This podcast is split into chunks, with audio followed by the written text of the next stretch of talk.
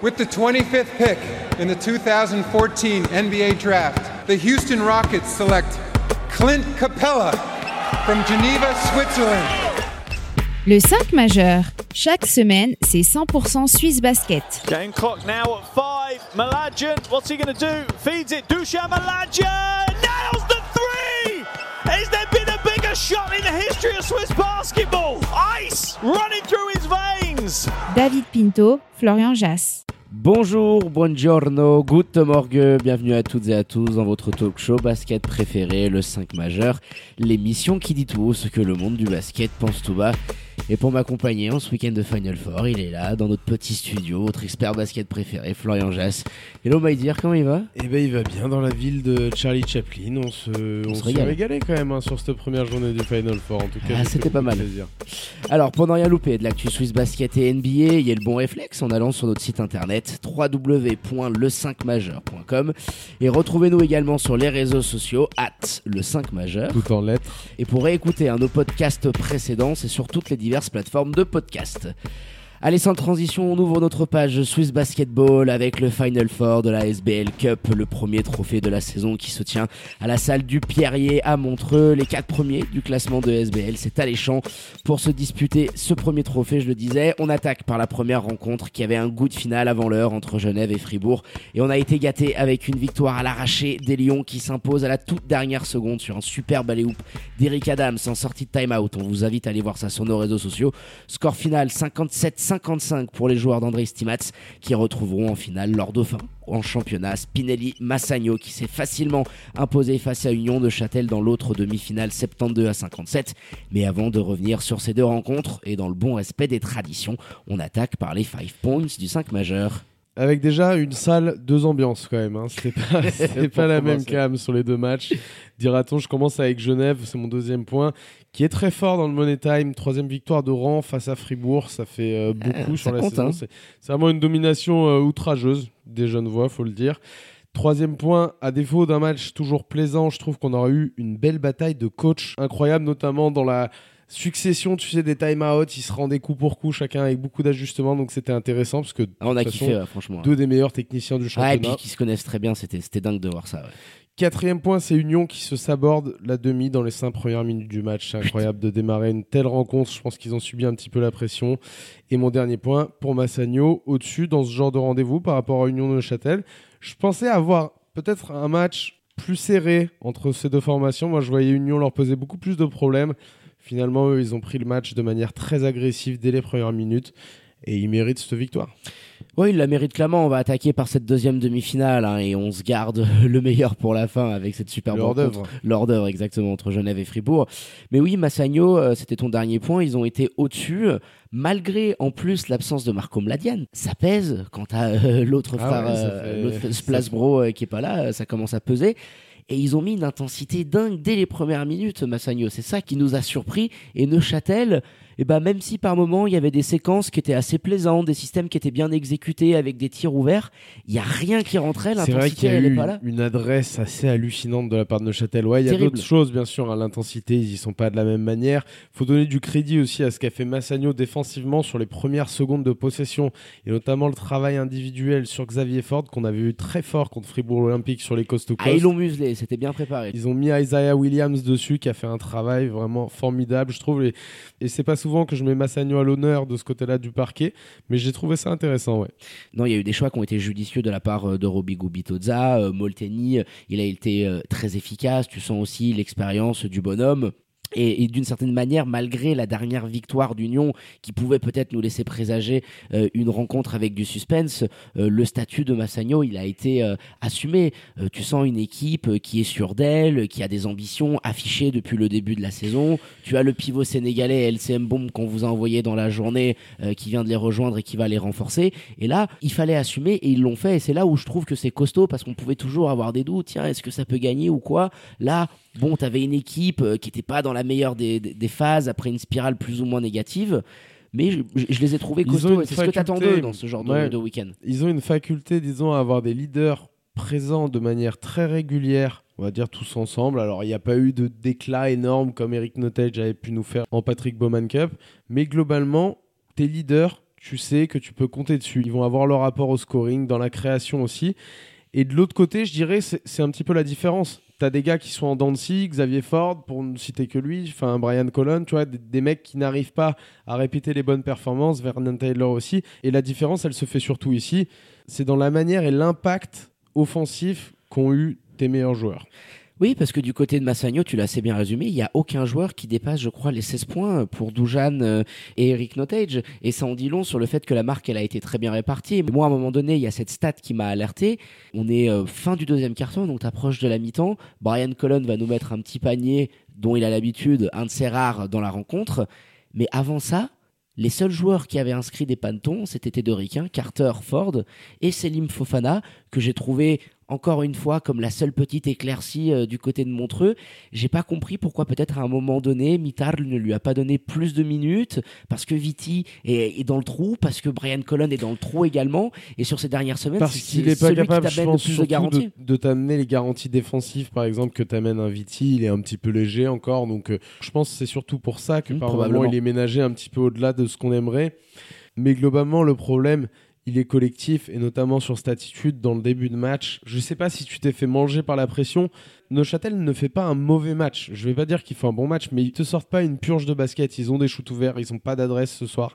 Ça peut arriver. Tu sais à quoi ça me fait penser un petit peu au match des Lions de Genève face à Massagno au championnat, tu vois. Un premier carton absolument catastrophique et t'essayes de récupérer avec trois cartons qui tiennent la route. Et ça me fait un petit peu penser à ça. Ça t'a mis trop dans, dans, le ce genre de rendez-vous, tu peux pas. Voilà, ça te met dans le ah, jeu, surtout quand t'as des jeunes joueurs comme ça, quand on l'a dit, des leaders qui passent un petit peu à côté.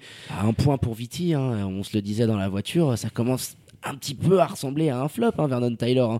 Quelques bonnes prestations au début de saison, mais c'est tout. Euh, c'est le genre de rencontre où t'attends qu'un mec comme ça, avec tout son vécu, puisse te porter. Ça fait plusieurs semaines qu'il était dans le trou, mais moi je m'attendais à un Viti beaucoup plus agressif. Et là, un point pour lui seulement euh, sur la ligne de lancer franc, bah, c'est beaucoup trop peu. Tu, toi, t'attends beaucoup plus. Là, ça ressemble à un flop, hein, Viti. Je suis désolé, il faut le dire, euh, faut le dire comme ça. Ah, Viti, oui. De toute façon, globalement, je dirais cette cohabitation entre les deux meneurs, que ce soit Vernon Taylor et Brian Colon, c'est ça qui a été un flop. Finalement, collectivement, les deux ne sont pas à leur niveau, parce que Vitin, on l'avait vu jouer, notamment l'an dernier du côté de Donar, et voilà, on se disait, bon, bah, dès le début de saison, on avait quelques doutes, hein, de toute manière. On se disait, bah, sur la complémentarité, et au final. Euh, ni l'un ni l'autre sont à leur niveau et, ça fait que tu es dans le dur durant toute la Après, rencontre. il y a peut-être des choses de manière individuelle aussi, mais disons que collectivement, la cohabitation, elle est pas bonne. Ça, ça c'est un constat qu'on avait fait dès les premiers matchs de la saison.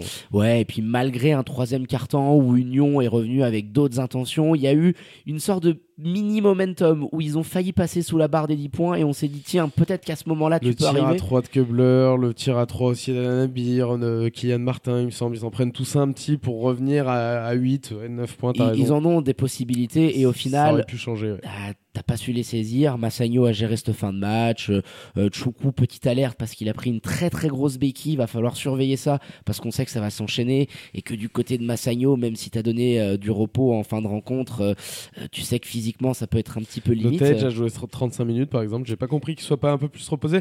Moi j'ai quelques doutes. Hein. De toute façon, vous le savez, c'est pas nouveau. On en avait déjà parlé sur la capacité de cette équipe-là à pouvoir enchaîner comme ça sur deux jours d'affilée. Ça va être dur. Après, c'était un match d'une intensité toute différente de ce qu'on a vu de l'autre côté. Donc on verra, peut-être que les forces s'équilibreront, mais j'attends de voir ce que ça donnera à Massagno demain dans un match où physiquement il faudra donner un peu plus qu'aujourd'hui. Eh bah vas-y, tu m'as envoyé une petite passe en aller hoop mon Flo, que je vais saisir pour aller claquer un gros tomard, puisqu'on va basculer sur l'autre demi-finale qui avait inauguré cette superbe après-midi de basket à Montreux la finale avant l'heure, je le disais euh, dans mes propos d'introduction, et c'était un petit peu le cas parce qu'on n'a pas eu on peut se dire, Florian, une très belle rencontre en termes euh, d'offense. Euh, il y a eu énormément de batailles, mais dans l'intensité, dans le défi physique qu'ont pu se livrer les deux équipes, on était clairement dans une intensité de playoff. Le score en dit long, hein, 57-55. Les défenses ont pris le pas. Et les deux équipes qui avaient là le storytelling, la rivalité, Stimats face à Alexic, on s'est vraiment régalé. C'était ton premier point, une salle, deux ambiances. Mais quelle publicité pour le basket suisse d'avoir deux équipes qui se livrent coup sur coup, comme ça a été le cas lors de cette première demi-finale.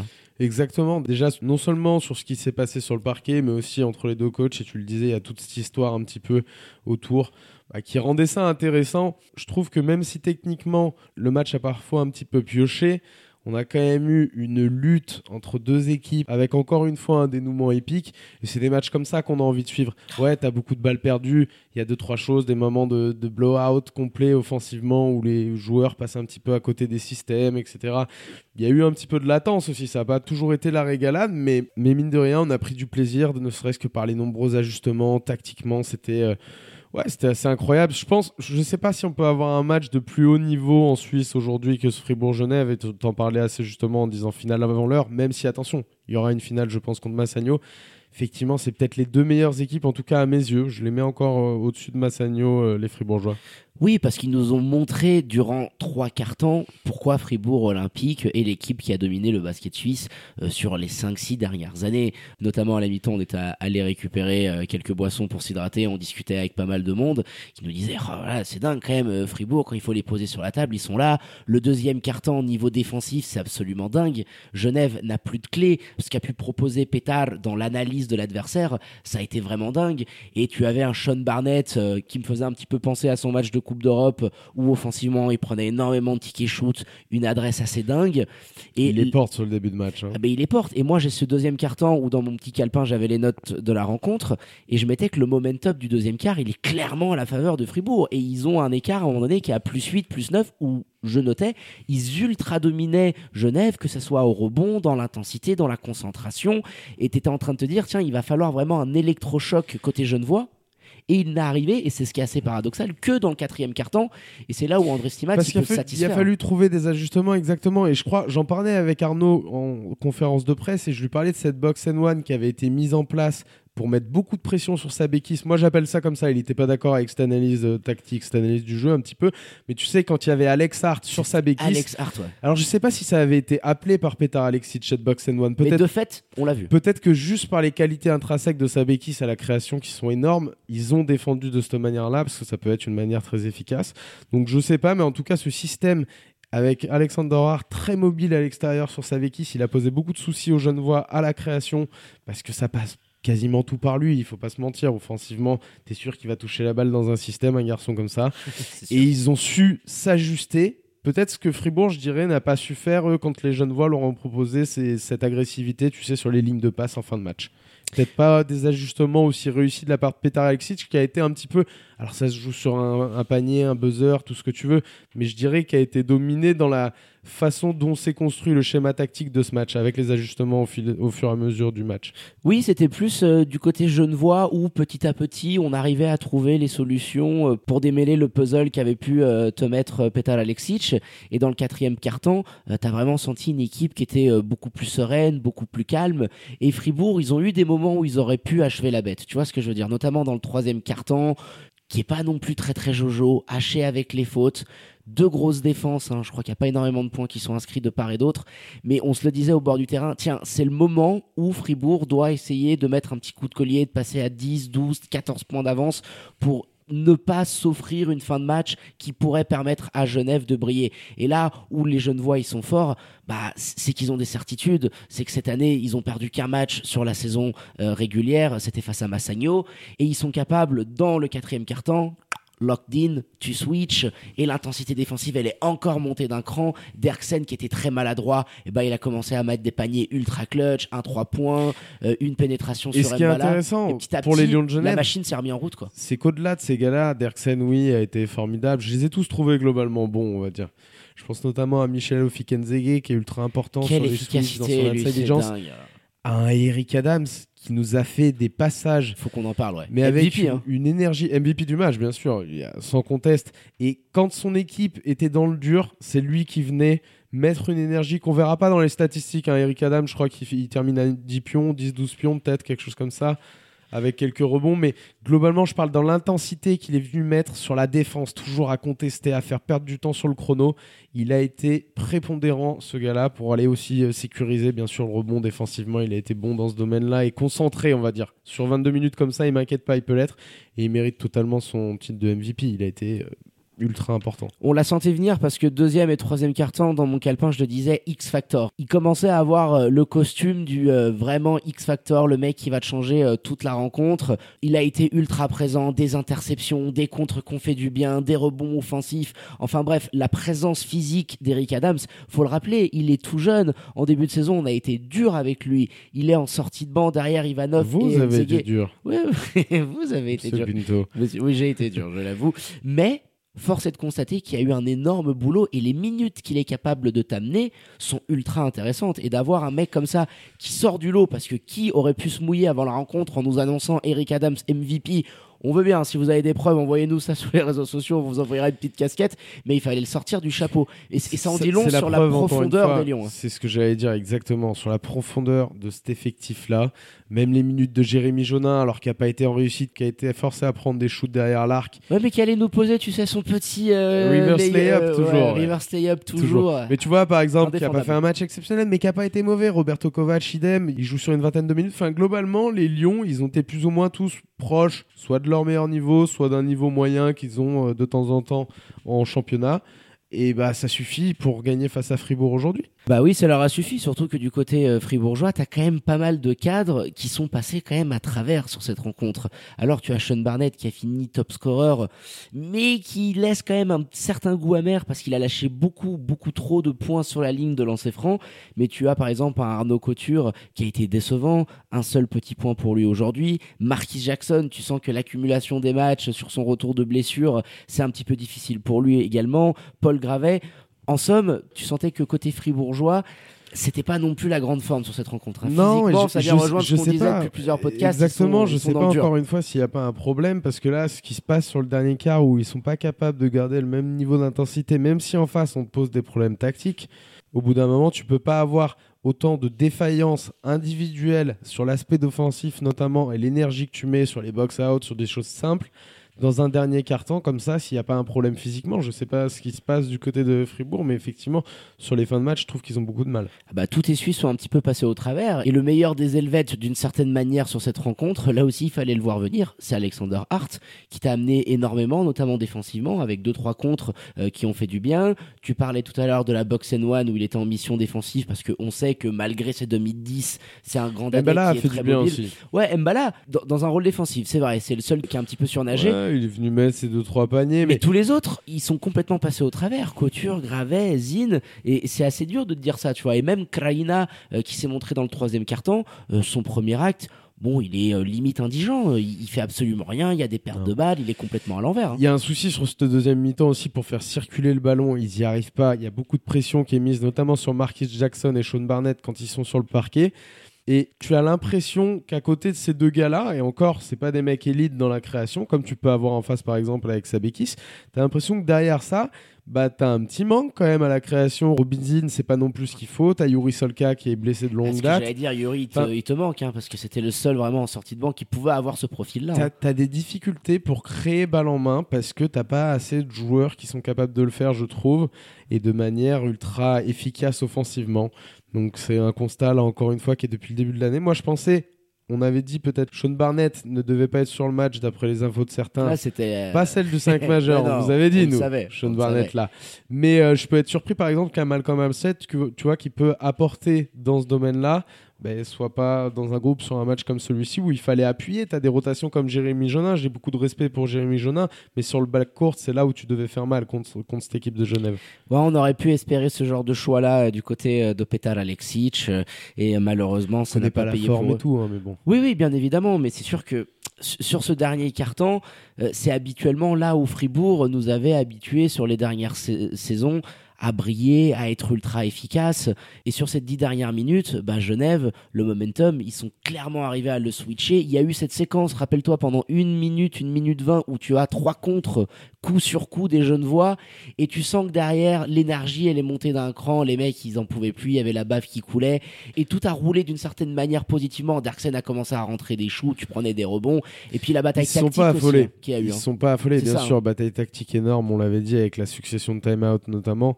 Mais ils sont pas affolés, les jeunes voix, que ce soit les joueurs, que ce soit André Stimat, qui nous dessine un système magnifique et, et jouer de manière. Et, et jouer de ça. manière assez sournoise, il fait finalement rentrer Eric Adams avec quatre shooters autour de lui, dont Sabekis qui fait la remise en jeu, donc on va dire trois shooters autour de lui off-ball. Et finalement, c'est lui qui est choisi pour partir. Alors moi, je les trouve un petit peu naïfs, franchement, les Fribourgeois sur le coup, mais très très bien joué de la part d'André Stimats. Petar Alexic, je le connais bien, tu vois, je m'attendais pas à ce que ça se joue sur un truc comme ça. Attention, la passe est magnifique, le alley-oop, le système, tout Bah est oui, beau. euh, c'est- double écran, il y a un switch, Adam se retrouve joué, face à Jackson. Mais quand même, Arnaud Couture, là, sur le coup, il accepte tellement facilement ce switch, alors que c'est une menace prioritaire. Tu as deux secondes au chrono. Tu peux pas laisser aller Marquis Jackson. Donc, je trouve que c'est une erreur dans le switch là des Fribourgeois. Et il y en a eu pas mal dans le quatrième quart-temps, mais sur cette action, bah, c'est fatal parce que c'est voilà, c'est un game winner où il reste que dalle, je crois. Ouais, il reste 0-3, une, se- 0-4. il y a une seconde et des puffs derrière. Et puis je crois que t'as Arnaud Couture qui tente un shoot avec Mariam. Il est tellement loin que ça rentre pas. hein, n'est pas Steph Curry. Mais elle, elle coûte cher hein, sur ce Elle coûte play-là. cher, La et défense d'Arnaud coûte cher. Il y a aussi, on peut en parler, même si on n'aime pas trop euh, euh, discuter des décisions arbitrales, mais il y a cette faute technique sur euh, Boris Oh Mbala. Elle est dure parce que nous, on est sur le bord du terrain. En plus, moi, je fixe l'action parce qu'il y a une paire de balles fribourgeoises. Boris est absolument énervé. Bah, c'est l'action justement où Timothy Derksen, tu sais, plonge sur le bord du terrain et ça change toute la fin de match. Et Mbala est tellement furieux que Fribourg ait perdu cette balle. Il engueule Couture et Barnett, il leur hurle dessus. Et je sais pas Ouais, si pour qu'ils aillent défendre sur les Ouais. corners. et je sais pas si l'arbitre il s'est imaginé qu'il gueulait sur un jeune voix Je pense ou pas, mais t'as pas le droit dernier. de t'exprimer comme ça, visiblement, euh, de Elle cette manière sur Elle un terrain. dure. Mais en tout cas, elle est dure non seulement parce qu'il s'adresse à ses coéquipiers, mais également parce que, Derrière, je sais pas, mettez-vous à la place dans un moment comme ça des gens qui suivent le match. Et l'intérêt, là, on n'avait pas envie que ce genre de rencontre se décide sur une technique comme ça. Et ça a eu son influence. Donc effectivement, bon, j'aime pas en parler non plus des décisions arbitrales, mais dans la logique sportive, moi, je l'aurais pas donné celle-ci. Oui, puis quand tu voyais aussi, et on termine là-dessus, la réaction des jeunes voix qui étaient assez surpris de ce coup de sifflet, ça en disait long sur le fait que les joueurs, ils étaient un petit peu ébahis. Mais voilà, on, devait le mentionner parce que c'est vrai que ça a quand même eu son Ils le impact. perdent pas là-dessus de toute Ils le manière. perdent pas là-dessus, c'est sûr et certain. Mais voilà, bravo aux Lions de Genève qui sont allés récupérer cette victoire. C'était pas le plus beau match, mais on l'a dit, on s'est régalé dans le suspense, dans l'intensité. Donc bravo aux troupes d'André Stimats qui se qualifient pour la finale où ils vont retrouver Massagno après ce très beau succès 57 à 55. Allez, on a été complet, mon Flo, sur ce samedi du Final Four de SBL Cup. Et on vous donne rendez-vous ce dimanche pour la grande finale entre les Genevois et les Tessinois. Ce sera à 16h. hein. Save the date en direct sur la télé et sur la chaîne YouTube de Swiss Basket. On termine en beauté. The cherry on the cake. Les remerciements habituels à votre expert basket préféré, Dunké, mon Flo, pour la prépa de cette émission. Il y a encore du boulot et je te dis à tout à l'heure. Ben, merci à toi, David. À tout à l'heure, les amis. Allez, quant à moi, il ne me reste plus qu'à vous dire de prendre soin de vous. Faites pas trop les foufous, sortez couverts avec le masque et tout ce qui s'ensuit. Et bien évidemment, connectez aux réseaux sociaux de l'émission pour ne rien louper de l'actu Swiss Basket et NBA. Très bonne journée à toutes et à tous, bon week-end et je vous dis à très bientôt pour un nouvel opus du 5 majeur. Ciao, ciao